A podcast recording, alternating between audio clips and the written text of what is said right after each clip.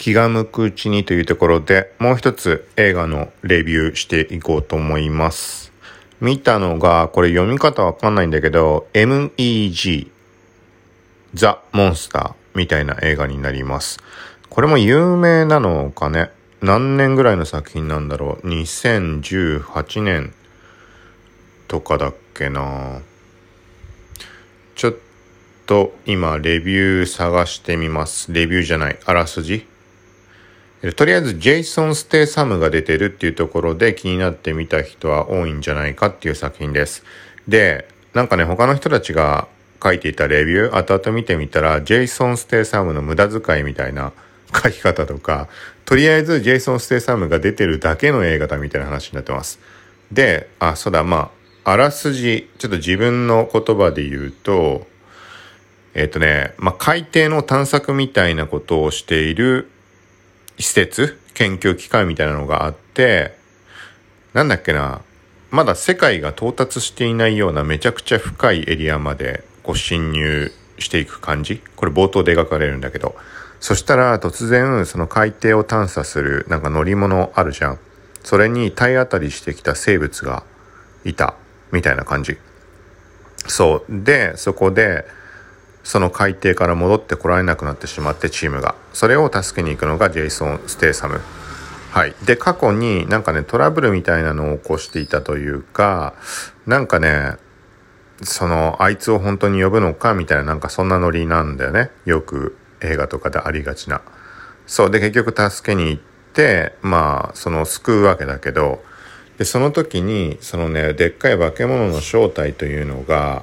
巨大イカだったり巨大なサメとかが出てきたりしたんだけどその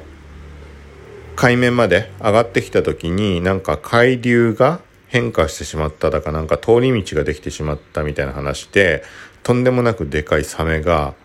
もう普通にそこら辺の海ごくごく普通の海の表面にまで上がってきてしまった。はい。で、それを、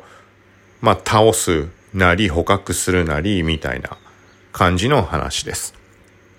そうで、これ、あのメインのポッドキャストの方でちらっと触れたんだけど、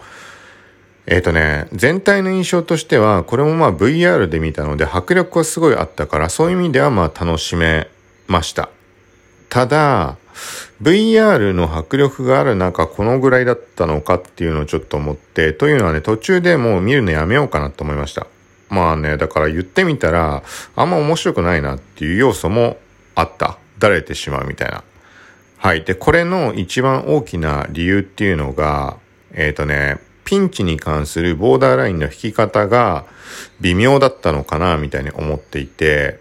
ざっくり言ってしまうと、どうせやられないんでしょみたいな思いがずっとつきまとう。まあ、なんとかなるんでしょみたいな。あの、ものすごいピンチなシーンとかいっぱいあるし、そこって迫力あって、それぞれは楽しめるんだけど、あのね、まあもちろんさ、そういうパニックものというか、そういう作品になるので、人が死んでいくとかっていうシーンは当然あります。ただ、なんかね、そう、その、ね、ジェイソン・ステイサムが出てさ、まずそれがやられるってことはないじゃん、死んでしまうってことは。まあ、いきなり死んでしまうようなパターンの映画ってのもあるけど、ジェイソン・ステイサムみたいなキャラが。あるけど、まあ、これは確実に、絶対にやられないだろうなって、もう安心感しかない。そう。この表現として、ちょっとそのメインポッドキャストで触れたのが、例えば古い作品だけど、スラムダンクで赤木が、あの、もうファールあと1回したら退場にもかかわらずガツガツ攻めていくシーンがあったと思います。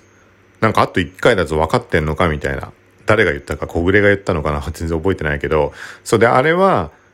あの、なんかさ、もうあと1回しか、あと1回ファールしたらまずいっていうので、萎縮してしまって何もでき、できなくなってしまうのを防ぐために、わざとがっつりいって、で、それを審判がファール取らなかったってことは、そこでボーダーが引かれて、それ以降も同じぐらいのぶつかり方であれば、審判はファールを取ることができないっ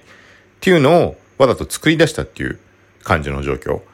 そう。で、ある種、それと同じなんだよね。このザ・モンスターっていう映画に関しても。同じというか悪い意味で同じ。そう、冒頭の方でもうね、ジェイソン・ステイサムだっていう時点でもうなんかね、万能な感じというかさ、まあ、大丈夫だろうみたいな思ってしまう中、そこのね、最初はすごいハラハラしたんだけど、何回かそのね、すごいピンチを乗り越えていくっていうのを見てしまったら、もうやられないだろうなってのが確信になってしまったんだよね。そう。だからそういう意味でその赤木のそのボーダーラインっていうのが、見ている側の人間の中に、まあ俺の中に発生してしまって、うん、だからじゃあもうこれ以上のことは起きないだろうみたいな。起きないだろうというか、まあ絶対助かるだろうっていうのがより確信になってしまった。そ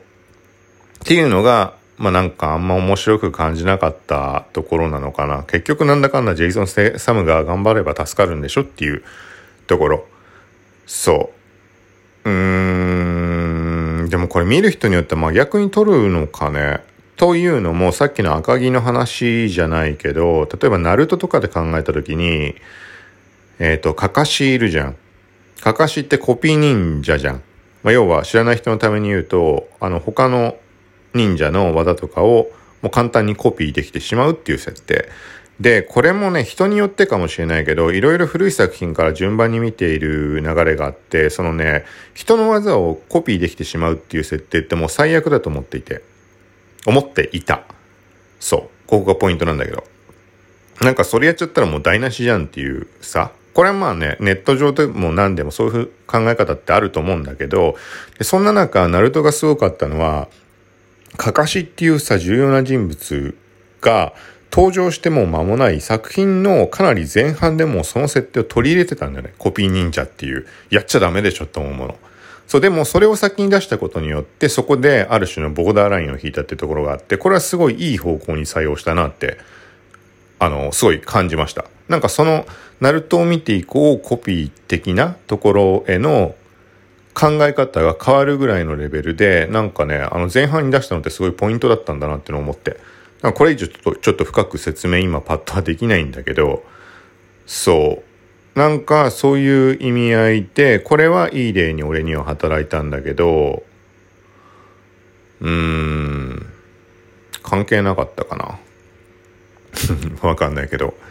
はい、まあとりあえず、なん、なんかなっていう感じでした。で、もう一つ言うと、ものすごい個人的な感じだけど、それでもね、最後まで見られた理由の一つっていうのは、出ていった人、女優さん？女優さんがなんかね、あの、すごい綺麗だなと思って、それが最後まで見られた理由の一つかもしれない。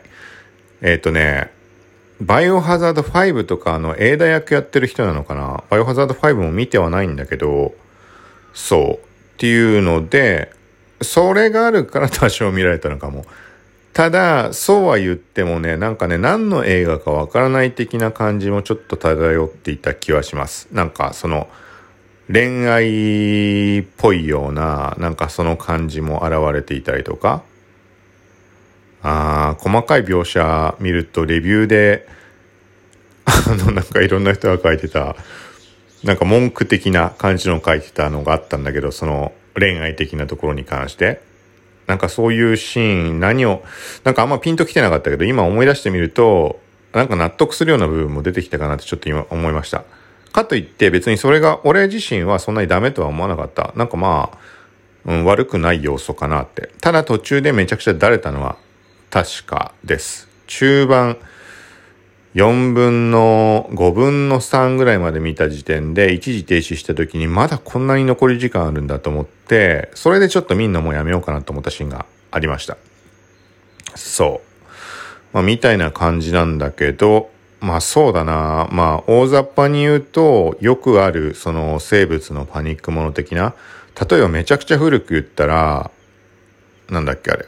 有名な、ジョーズか。別にジョーズの内容ってもほほぼ覚えてないし、ジョーズのまんまかって言われると全然違うと思うんだけど、まあ、よくあるそういう感じ。で、あとはもう少し後の作品だとディープブルー、サミュエル・エル・ジャクソン出てくるやつ。あれ？そっか、今もうね、ちょっとこれはその作品に関しては触れるつもりないけど、あれはある種の衝撃があったので、うん、そうだな、そう、同じサメが出てくるような作品。なんかね、そのディープブルーだかって作品だと、